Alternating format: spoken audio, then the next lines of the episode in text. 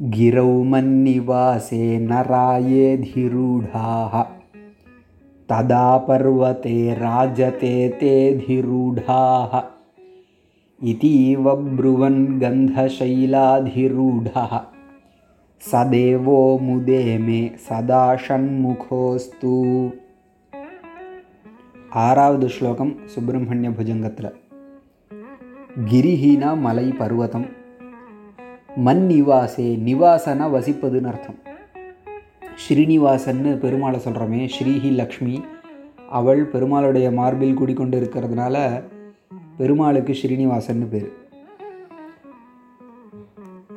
மன்னிவாசே நிவாசே நான் குடிக்கொண்டிருக்கக்கூடிய கிரௌ மலையில் ஏ நராக அதிரூடாக எந்த மனிதர்கள் ஏறினார்களோ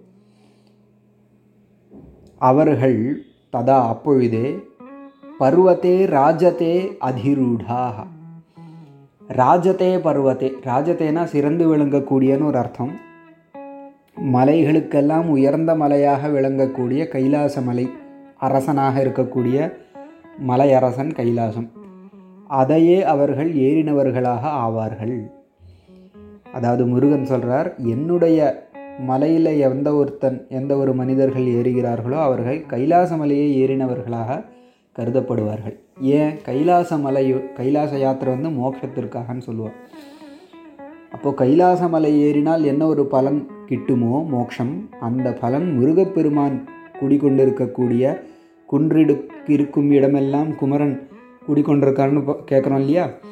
முருகப்பெருமான் எந்த மலையில் வீற்றிருக்கிறாரோ அந்த மலையில் ஏறினாலேயே கைலாச மலையை ஏறின பலன் கிட்டும். இதீவ புருவன். என்று கூறுபவரைப் போல இதி புருவன் இவ. கந்தசைலாதிரூடா கந்தசைலம் அப்படிங்கிற சுகந்த மலையில் வீற்றிருக்கிறாரோ எந்த ஒரு முருகப்பெருமான்? ச தேவகா அப்படிப்பட்ட தேவன் ஷண்முகா ஆறுமுக கடவுள். முதேமே சதா அஸ்து. முதே என்னுடைய சந்தோஷத்திற்காக. சதா எப்பொழுதுமே இருக்கட்டும். எப்பொழுதும் என்னுடைய சந்தோஷத்திற்கு காரணமாக இருக்கட்டும்னு அர்த்தம். அதாவது தத்துவ ஞானம் மோட்சத்திற்கு சாதனம். முருகப்பெருமான் ஞானத்திற்கான கடவுள். ஞானத்தை அடைந்தவனால தான் மோட்சம் அடைய முடியும். அப்படிங்கிறதுனால அந்த ஞானத்திற்கு கடவுளான முருகப்பெருமானை ஆசிரியப்பதற்கு முருகப்பெருமானுடைய மலையில் யார் ஏறினார்களோ அவர்கள் கைலாச மலையே ஏறின பலன் அதாவது மோட்சம் அதை அடைவார்கள் அப்படின்னு இந்த ஆறாவது சுப்பிரமணிய புஜங்கத்தினுடைய ஸ்லோகத்தில் தெரிவிக்கிறார்.